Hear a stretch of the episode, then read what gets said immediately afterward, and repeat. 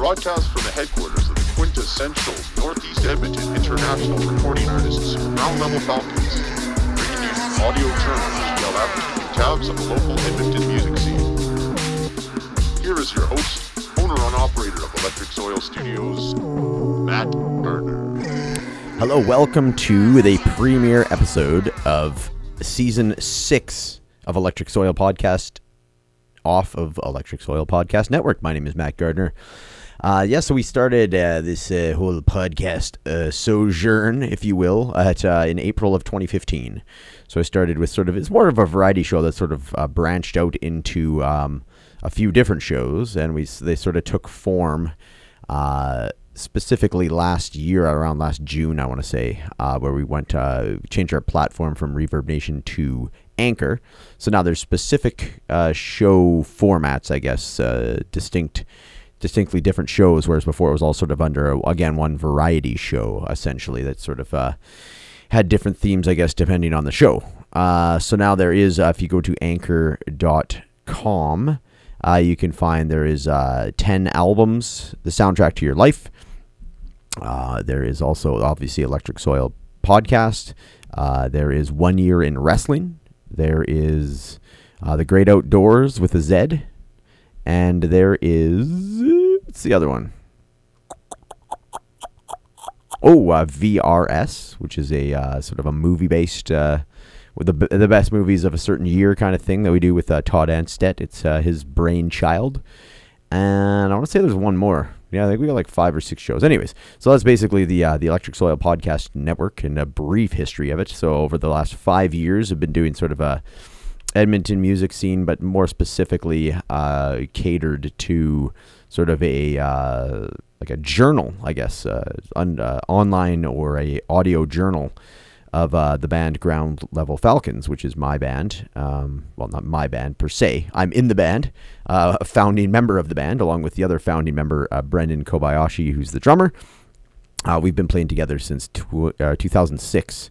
So this is technically our third decade of uh, playing uh, together. Not thir- three decades in a row. It has by no means been 30 years, but it's been three decades that we've been playing together. So that's pretty cool. Uh, so we kind of talk about our shows coming up and when we've been actively, you know, uh, going after grant proposals and just albums and putting out like pre-production demos and um, you know just keeping everybody up to date. There's a there's a, a show called Talking Shop, which is just sort of a fly on the wall.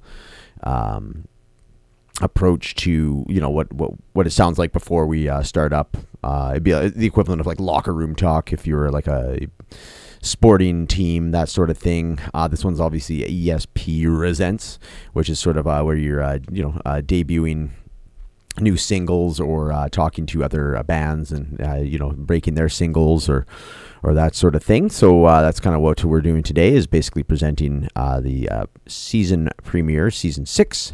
Uh, so we have five years behind us, five years in the belt. So uh, pretty cool. So thanks to all the listeners and the guests and and everything over the years. It's been it's been great, obviously. So we're going to continue on with it. It's uh, it is something that I uh, enjoy doing, and uh, I think all the guys uh, in the band, guys and girls in the band, enjoy it as well. Um, just trying to think what else we we usually do on this particular show. This is the closest one that still has kind of remained a variety show. So yeah, the talk and shop, sort of the uh, fly on the wall approach. ESP resents breaking singles and so forth. chop it up is just sort of um sort of uh, uh, if you have a, if we have a guest, but it's just it's not really a um, like a, a formatted uh, interview interviewee type thing. It's just literally just sort of a discussion. Uh, I just sort of uh, let it roll, and there's no like distinct. It's just like having a phone conversation that's that's recorded. Um, so I mean, there is like obviously some some ground I want to cover, but I don't necessarily write write it out, and it's not your your stereotypical uh, interview in that sense. So that's the other one that we do, sort of chop it up when we're catching up with the guests, new guests, or like uh, previous guests that we've had on the show. Um, so what I want to do with today's episode is actually go I'll go back in time, basically back to.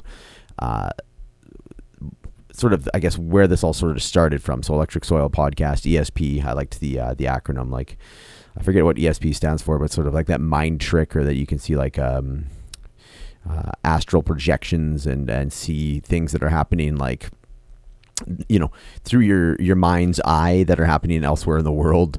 And just that whole idea i thought was pretty cool like and the whole like tie-in with like cia uh, has like captured people that have uh, been able to do this and they use it to like you know do um, uh, astral projecting of uh, you know of like basically spying on people. I just like the whole idea of esp i think is, is quite interesting uh, so that's kind of where the uh, the idea of ESP came from, and it was actually Todd Anstedt's idea to do uh, take it one step further and do the Electric Soil Podcast Network. So it's ESPN, uh, sort of under the guise that if we ever get uh, to the point that we're get a cease and desist from like ESPN, the the sports network, then obviously we're doing quite well. So we're kind of uh, going going with that for now. It's sort of a tongue in cheek thing, and um, uh, that's sort of where that's all come from. Uh, we started uh, with the Ground Level Falcons journaling. Uh, it would have been 2015. It was right before, basically a month before uh, the Revealers Side B came out.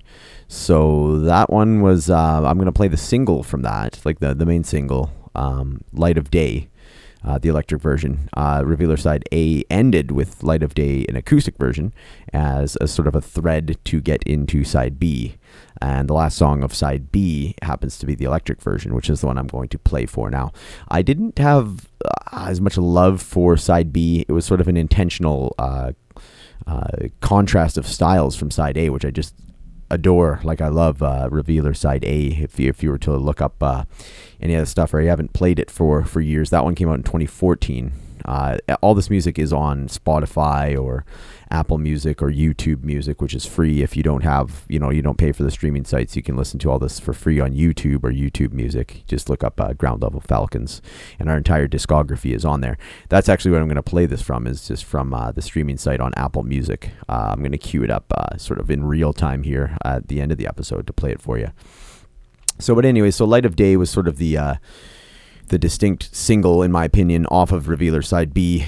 Uh, of note, also is uh, kind of a cool uh, factoid is uh, this was sort of Blair's first appearance in Ground Level Falcons.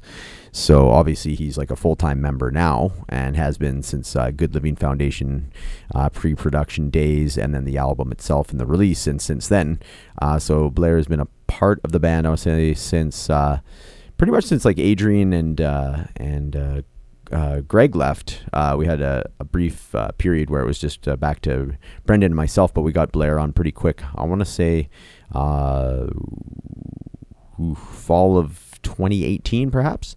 But uh, but yeah, this is kind of a cool factoid. Blair did um, kind of what he's been sort of known for now, I guess, for us uh, doing like sort of uh, bridging the gap between songs and doing some of the instrumental stuff in between the music. Uh, this is where he initially first started doing that was Revealer Side B, and we had uh, a friend of mine, Dan Jenkins, do some uh, Deepak Chopra style um, not with the, the, cadence of his voice or anything, but like literally like the kind of stuff that Deepak Chopra would say about like relationships and that sort of thing uh, in between the songs over top of these sort of instrumental uh, pieces that Blair had created. So um, neat factoid there. So Blair was, I guess, sort of on and off with the band since uh, since around this time as well, the the springtime of 2015. So, anyways, I guess uh, we're going to play uh, Light of Day. I might even uh, sort of re-release it. So this is the five year anniversary of both the podcast and uh, five year anniversary of the release of Revealer Side B. Which, as I sort of mentioned, no, I didn't didn't give it much love. This one, I like I say, there was it was sort of an artistic uh, style over substance, I would say, in in a sense, where it was we sort of intentionally wrote uh, contrasting music, whereas like side A has like the nice, um, I don't know, more ballady. Uh, my brother described it as like folk festival type uh, music, uh, where it's a little, little, bit more uplifting and and uh, and that sort of thing. Whereas this one was a little bit more. Um, I guess cold textures and uh, a little bit more instead of like the uh, the the uh, the down tempo music that was in uh, side A. This one had a lot more like upbeat rockers, like the more Pearl Jammy. Kind of like a Pearl Jam, you know how they do a good job of, of capturing both styles. Uh, we we split it instead of having sort of a mix on both sides. We did the one side of kind of the uh, the slower uh, uplifting ballad stuff inside A, and then the side B ended up being the, uh, sort of um, quirky, uh, almost Vox Humana style rockers. Anybody that saw Vox Humana, that was uh, Brendan and I's first band from 20, or sorry, 220. 2006 to uh, 2011. So we did all. It was al- almost punk rock. What we were doing, like alternative punk rock in a in, in a sense, pretty damn close to it, anyways. And uh, so th- that was kind of Revealer side B was sort of like that. So I guess for whatever reason, maybe it was just because of ground that we had already uh, treaded upon. Um, I just remember not being overly happy with my my vocals on the entire album. They were good, but like I think they it was just too sparse. And I guess just again, maybe that's what bugs me at the end of the day is uh, it just sounds too close to something that we had already uh, approached uh, or currency that we had we had been dealt with before. So that's sort of my my take on it. But um, this song in particular, I think. Um, is the the shining star of the of the album. So I do want to revisit it and potentially like release it to some of the stations that we've been getting uh, radio play with as well, uh, like Valley FM in in Australia and uh, Lurch's Lair, uh, which is a radio station down in uh, Pennsylvania, and uh, you know maybe a couple other places, uh, Cape Town, South Africa. We got uh, Richard Griggs over there does a great job and and is always uh, happy to promote our songs. Uh, so and you know a few other stations along the way. Um, so this is basically it. I guess I'm going to bring it up here. So this is from Revealer Side B uh, from 2015's uh, EP Revealer Side B for Ground Level Falcons. Bear with me. I'm going to bring it up right now, and this song is called Light of Day. Enjoy.